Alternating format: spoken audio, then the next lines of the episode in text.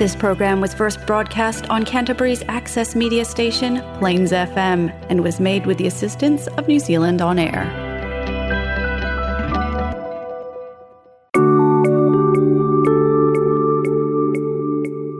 Every month, the Quakers hold a free public meeting on subjects of community concern. This month, they invited Dr. Andrew Frost, a researcher in offender rehabilitation at the Ara Institute of Canterbury, who will be speaking about violence in our communities. Uh. Um, uh, I would start by um, acknowledging mana whenua, uh, Tahu, who uh, uh, look after this land where we're meeting this evening. I also would like to acknowledge this whare, um, this place of uh, contemplation and reflection and, and uh, conversation. Um, and also to acknowledge and extend my respect to you folks for coming along and attending. Thank you for coming tonight. I'm not, I know I'm not the person that you were originally expecting, um, and uh, just to give myself some uh, a little bit of leeway, I have only had two days to prepare for this, so don't get your expectations too high. Um, so, ko Andrew Frost o uh, no Ōtautahi aho. Um, uh, so yeah, I, my intention really is today is to kind of provoke some debate, provoke some thinking, um, and my topic, um, uh, as I've boldly put up there, uh, is coming to grips with violence in Aotearoa. The uh, moral and fiscal failure quote is from Bill English uh, from I think 2011. He was talking um, uh, in quite a um, humble way about uh, the the government of the times um, failure, uh, particularly with imprisonment. But I guess we can. I'm thinking of extending that to our approach to uh, violence in Aotearoa uh, all the way along. Uh, so recently, you might have heard that Chris Luxon protests at a recent announcement that enough is enough enough is enough. Um, we know when people say that, they really mean it. Um, I've never been that. Um, I've never been that sure about what people mean when they say enough is enough. It's about like saying this: a chair is a chair, and um, an audience is an audience, isn't it? But anyway, enough is enough. It sounds very kind of uh, as though that's it. We've had enough. We've had it up to here, and so we're going to be tough on crime. There's going to be boot camps. Uh, no, sorry, they're not boot camps. They're youth offender military academies. Um, but you will remember um, another uh, pre- a previous national government did try out boot camps um, or uh, military academies, um, which were an abysmal failure, it would seem. So we're stamping out violence, we're combating youth offending. The tone is kind of ironic, isn't it? And we think about we want to we want to stem violence, we're going to stamp it out and tough it out. Um, but that's the kind of um, uh, political pass the parcel that occurs with these topics. And, you know, you can tell we're in an election year, can't you? So, yes, this was uh, Bill English's uh, quote, uh, a moral and fiscal failure, refi- referring to prisons. And uh, at the time, this is 2011, uh, it was costing $250,000 per bed and $90,000 per prisoner to keep them in it. So, the background, I guess, is law and order, and I use those terms advisedly. Law, I guess, is fairly self uh, explanatory. Um, the term order is an interesting one, isn't it? And we think of law and order in terms of peacekeeping and that kind of thing, because order has particular kind of um, connotations. Um, uh, to keep order, I guess, is, is, the, is the specific referral here. But if you think in terms of, of imposing order, creating order, and we think of the time of the signing of Te Tiriti o Waitangi, um, and what was going on at the time. One of the reasons I understand, and I'm not a, not a historian, but one of the reasons I understand is that um, uh, Māori uh, tribes and chiefs particularly were concerned about the influx of, of Pākehā, uh, influx of, of, of, the British arriving, and they wanted some guarantee that there would be some order, and that's what they wanted to end into an agreement, partly about that. Um, and of course, the British were very good at order. Yes, very good at order. We're going to be able to have things blacked out and everything in its line and everybody in their place, and we can uh, grid the sea. It's something that um, the public academic Anne Salmond, who you might know of, has talked quite a lot about, about this, the, what she calls the, the meeting of cosmologies between uh, Tangata Whenua and the arrival of the British. But order was something the British were very keen on, creating order. Uh, but order has another connotation too, hasn't it? It has a connotation of ranking or hierarchy.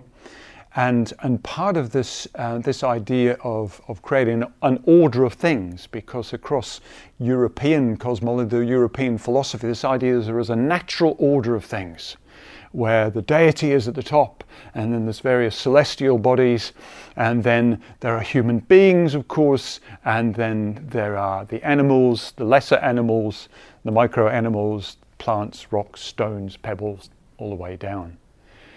But this hierarchy, of course, is headed by human beings, and particularly men, of course, white men particularly, uh, very important, very important.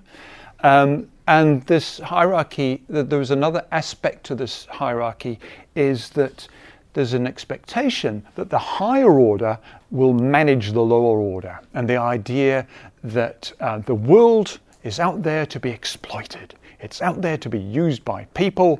We'll take what we need from it. And this ex- ethic of extraction, if you like, bringing things and, and holding things and, and burning them and using them and uh, for, for our needs. So this, this is kind of part of the, um, and maybe I'm drawing too long a bow here, um, uh, but I think there is a connotation of this order, isn't there? Order is, is, crea- is, is maintained by hierarchy and, and a, a natural order of things. So, there appears to be a wave of crime. We're hearing about ram raids and um, national, particularly the National Party, we're in an election year, uh, talking up um, things uh, to do with uh, particularly violence and criminal justice. Um, uh, Paul Goldsmith, I said, uh, said recently violent crime is on track to increase by 40% under Labour. Um, now, and this is where we start getting into bother really and we start trying to count crime because this is based on, on, on police data and these are acts intended to cause injury. So these are reports of violence no matter how that um, that incident or that scenario might end up in whether there's a conviction at the end of it or not, reports of data is what's it based on. The other thing about this kind of data is that it's from the victimizations data set, the police victimizations data set, and so each instance of a crime is recorded, but it's how many victims are involved. So if you've got a brawl, there could be 20 or 30 victims there. So this is what they're talking about, and it, it actually increases the, the number. Um, the other thing that this 40% extrapolation doesn't take into account uh, is the growth in population over the time that the, the government has been in power and come out of power, which would kind of um, is not accounted for. So what I'm trying to get for uh, uh, get to here uh, is is really we need to take any kind of statistics and data about increases in crime or decreases in crime with a bit of a pinch of salt. So that's, that's, that's one aspect of it. In summary, um, certainly recorded data for, uh, uh, for um, uh, uh, crimes of violence has increased, but it's hard to know how much. But that's just the recorded um, events, of course. So, is it waves of crime or, or is it just waves of news? Because the old thing about if it bleeds, it leads, you know, uh, that gets the front page if it's kind of uh, got some prurience about it, and particularly if it, if it, if there's violence and and that sort of thing about it. So we need to be cautious about when we hear about waves of, of news. It might be just it, waves of crime, might be just waves of news. We hear often uh, in, in uh, uh, about if say the All Blacks lose, there's suddenly an increase in domestic violence uh, and that's, that's widely reported. What they're saying is the re- there is a report of incidents of domestic violence. What we, one of the things we know about domestic violence, I might come back to this later, is that uh, domestic violence tends to happen as a pattern. it tends to be something that's enduring, that takes place over time. It's the systematic exploitation uh, of, of, of, a person over their family, usually a man, um, in respect of a family. And so these reported incidents might just be a kind of uh, a flare happening for what's happening at a, at a lower level. So again, we need to be cautious when we hear about there's been an increase. It might be just more visible aspects of the same thing. So, um, the next thing I want to talk about here, really, just in terms of the face of violence and how we see violence, how we perceive violence, how we understand violence, um, uh, is this notion of trauma, uh, which is uh, psychological trauma, which has uh, very much come to the fore in, in, in, public discourse now, and particularly the connection with, with, with trauma and violence. Um, and one of the things we know is that uh, people learn particular responses to traumatic events. Um, and as human beings, these, these traumatic events tend to live very vividly in our memories. Um, even if the, we don't reflect on them consciously, they can come back to us and, and, and haunt us in our dreams and, and in flashbacks and things like that. Um, so the face of trauma, sometimes, um, uh, sometimes the response to trauma, uh, because it's often related to, to uh, incidents in childhood, um, the response of the victim is to be is to try and please, to placate, to lower the, the likelihood of violence occurring. Um, another way to deal with um, that response could be uh, uh that experience could be something quite different. Now, if you're a youth worker and you think about working with these kids, which one you're more likely to be want to work with, I think it's fairly clear. But they're responding to the same thing. For this uh, this person here, perhaps, uh, what's happened is that they are uh, preoccupied with safety. They're both preoccupied with safety. But for this one, the way of keeping people at bay is to act aggressively because when people come around and they start behaving as though they want to look after you, they want to care for you, the experience of this young man perhaps was that um, that actually wasn't what they were being approached for. And so it's a response to um, a, a, a, a, learned response, if you like, to, to abuse. Um, but two faces of the same of the same thing. One can look very different from the other, but both in need um, of our care and attention. So, of course, there is not just individual trauma. Um, we talk about intergenerational trauma too, where the experience of one generation um, is transmitted to the next, not through some sort of not through some sort of DNA type thing, but because of the responses, because of the way uh, one one has has learned to respond to one's own experience. Those things, in some complicated way, can be can be passed on to the next generation. So you get this intergenerational effect uh, of trauma and violence. Um, and the other point to make, I think, is, it's not that so with intergenerational trauma, a, a, a conventional saying um, in, in this field is that trauma that is not treated tends to be transmitted. Um, so it, it can be passed. So, so it's not just about generations, of course, not just about family and whānau. This is about, uh, this is about um, cultural um, uh, transmission as well. So, historical trauma, if you belong to a group of people who has been dispossessed, uh, who's been alienated from their, their resources, from their land, which has happened to a number of indigenous groups, as we, we, as we now we know, one of them not a million miles away from where we are now, um, that this loss of, um, uh, of what, what sustains us, this, lo- this threat to our well-being um, uh, can be carried by a whole group of people, a whole community, a whole culture of people uh, who have been systematically dispossessed, alienated, and so on. So, what I'm drawing attention here to, I guess, is the sense uh, of this might just not occur to individuals, but whole groups can be affected, and that we know that groups who are affected by deprivation, by exclusion, uh, by deprivation um, uh, tend to be uh, those those groups are uh, in um, most represented in negative statistics, not just housing and mental health and illness, but also with respect to the violence statistics as well. Is that making sense? What I'm saying? Okay. Um, so uh, the question is then, what causes violence? What causes violence? There anything comes to mind to you, and whether this is yours or something that you've heard? What what causes violence? S- scarce resources and large people. Yeah, yeah, yeah.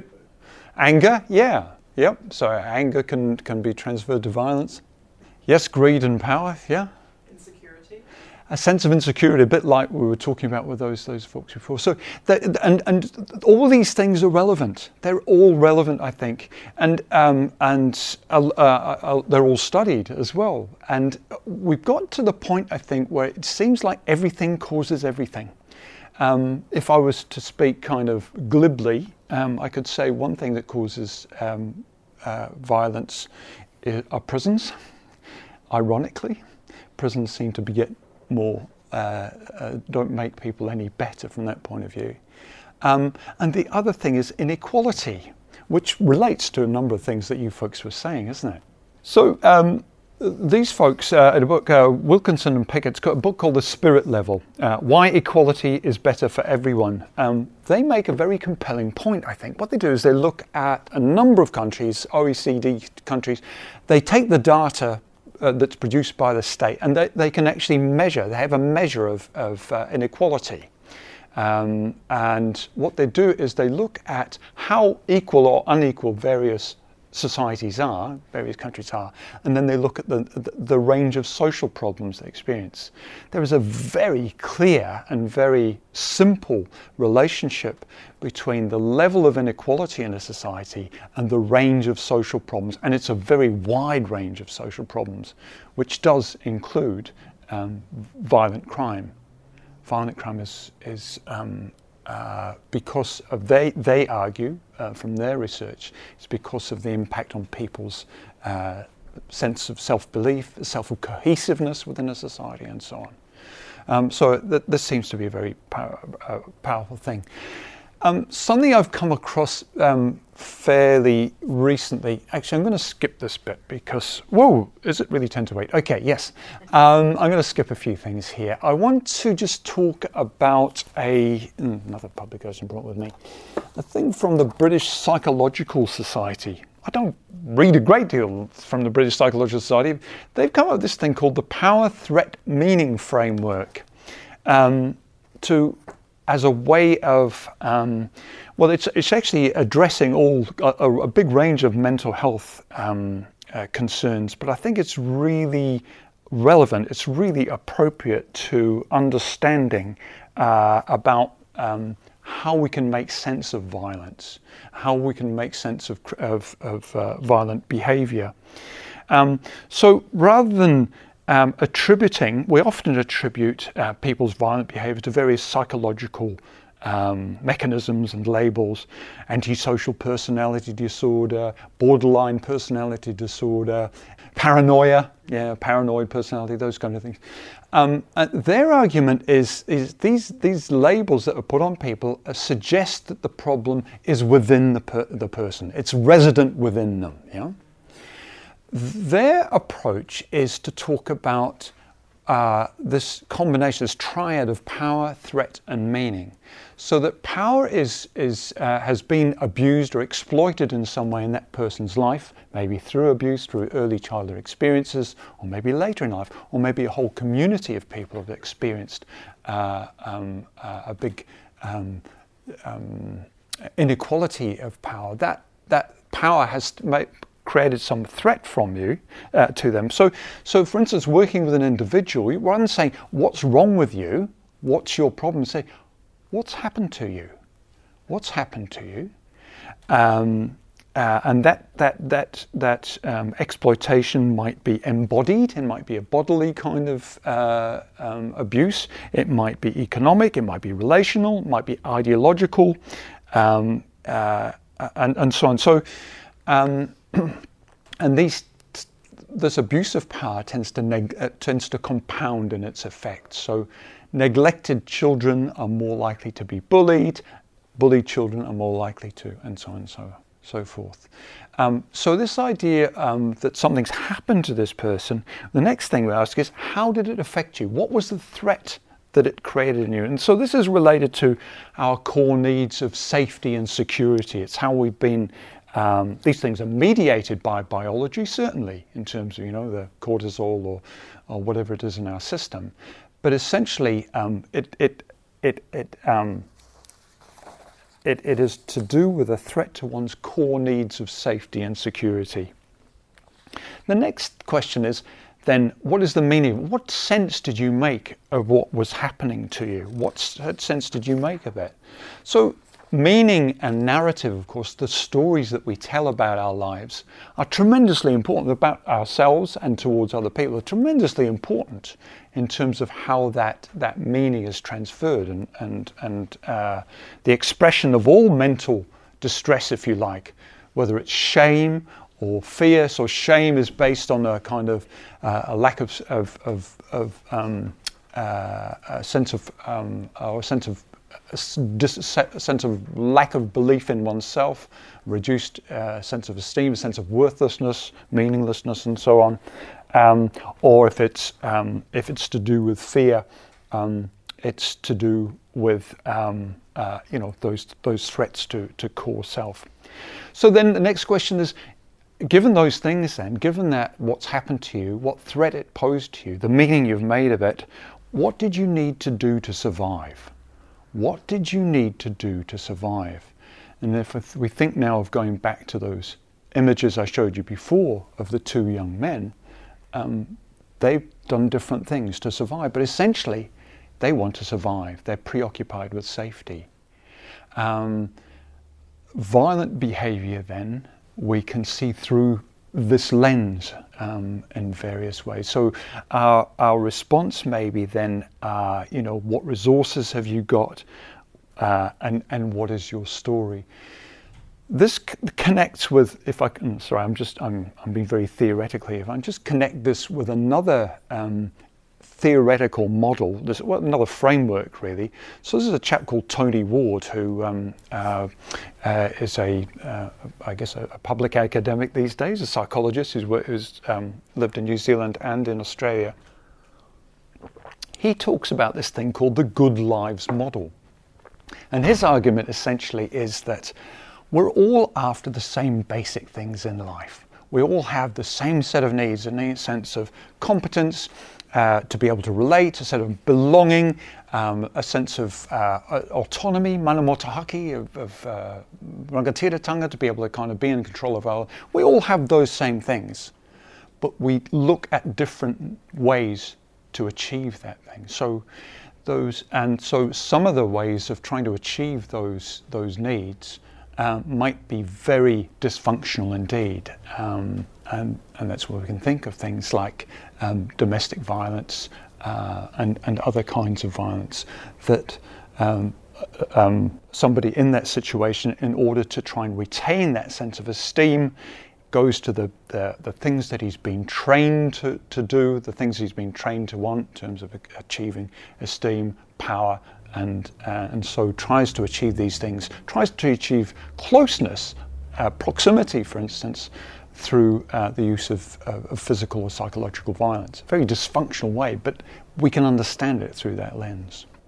All right, look, um, I'm aware that I should be finishing any time now, and, and one of the things I, I, didn't do in my two days of preparing for this uh, for this session tonight was was to actually put a timing on. Annabelle said to me, "How long are you going to talk for?" I've got no idea. I said, "So, so look, let, let me let me just fast forward. Um, a contention that I have then um, is maybe abuse is better explained by its context rather than its cause. In other words, what's going around? What, what is the what is the social climate? What is the history of the, that person? What is the history of their family? What is the history of their community? These are maybe better ways for us to understand uh, uh, violence. Um, so I was going to talk about a number of, of contexts, and I'm going to flip through these very quickly. This will be quite dizzy, I'm sorry. Um, um, uh, so, uh, uh, so for instance, a, a celebrity um, sexual abuse. Um, you might be familiar with this um, character here, whose name escapes me for the moment. of course, everybody else knows. these are 35 of the 54 victims um, who, whose uh, uh, faces were on the cover of the New Yorker magazine um, uh, a few years ago. Um, so, so the, the theme I'm getting to here is, is this kind of hidden nature. This is decades after the abuse occurred that these, these women um, came forward. Um, other figures you'll recognize uh, in similar kind of um, context. Nobody knew. It was hidden in plain sight. Lots of people knew about it, but nobody spoke up. And um, I think this is an interesting thing, isn't it? Uh, part of my um, uh, uh, thesis here is that uh, abuse is often hidden in plain sight, sometimes by celebrity, sometimes by moral reputation, uh, and yes, even in uh, Aotearoa and even in Waitaha, uh, we have people, you remember Morgan Fahey, you may recall. Um, Dr. Morgan Fahey, uh, Brother Bernard, um, Bernard, Bernard McGrath, who had a, a, a, huge reputation uh, uh, uh, for working with, with, with youth, with street youth, um, um, and so on and so forth. So part of the cons- part of the problem here is that we don't recognise um, uh, these people. We don't recognise these men as as abusers because the, the sort of imagery that we associate with abusers is particularly the sex monster imagery, uh, and this kind of language is used when we look. If you look, if you look up um, sex offender and look at images on Google or whatever, these are the kind of images you get, um, and they um, they are much um, uh, much different to somebody like this. Uh, who um, uh, um, made a number of child rape attempts, but of course he wasn't wearing a hood and didn't look like that. Um, so um, another way of thinking about this kind of uh, violent offending, uh, abuse might call it, is is to, to, to, look at the context of captive contexts, and it's not just um, it's things like institutional entrapment, the institution of the Roman Catholic Church, um, and I'm, I'm not this is not an, uh, this is not any kind of uh, impunity towards uh, to um, uh, the, the, the, religion of, of, Catholicism, but in terms of the institution, the way, in terms of the way it's set up, you're thinking of the hierarchies of power, the power of priests who are the sole connection with God for its parishioners, uh, the sacrament uh, of, of, confession, um, um, the power, uh, the patriarchal power. There's no women have any power. It's these kind of, and of course we all know about the the scandals around the Catholic Church globally. Um, but the other context in which there's a lot of secrecy, a lot of privacy, uh, is in relation to family violence, family and domestic violence um, as well. Um, uh, some statistics, it's a huge problem.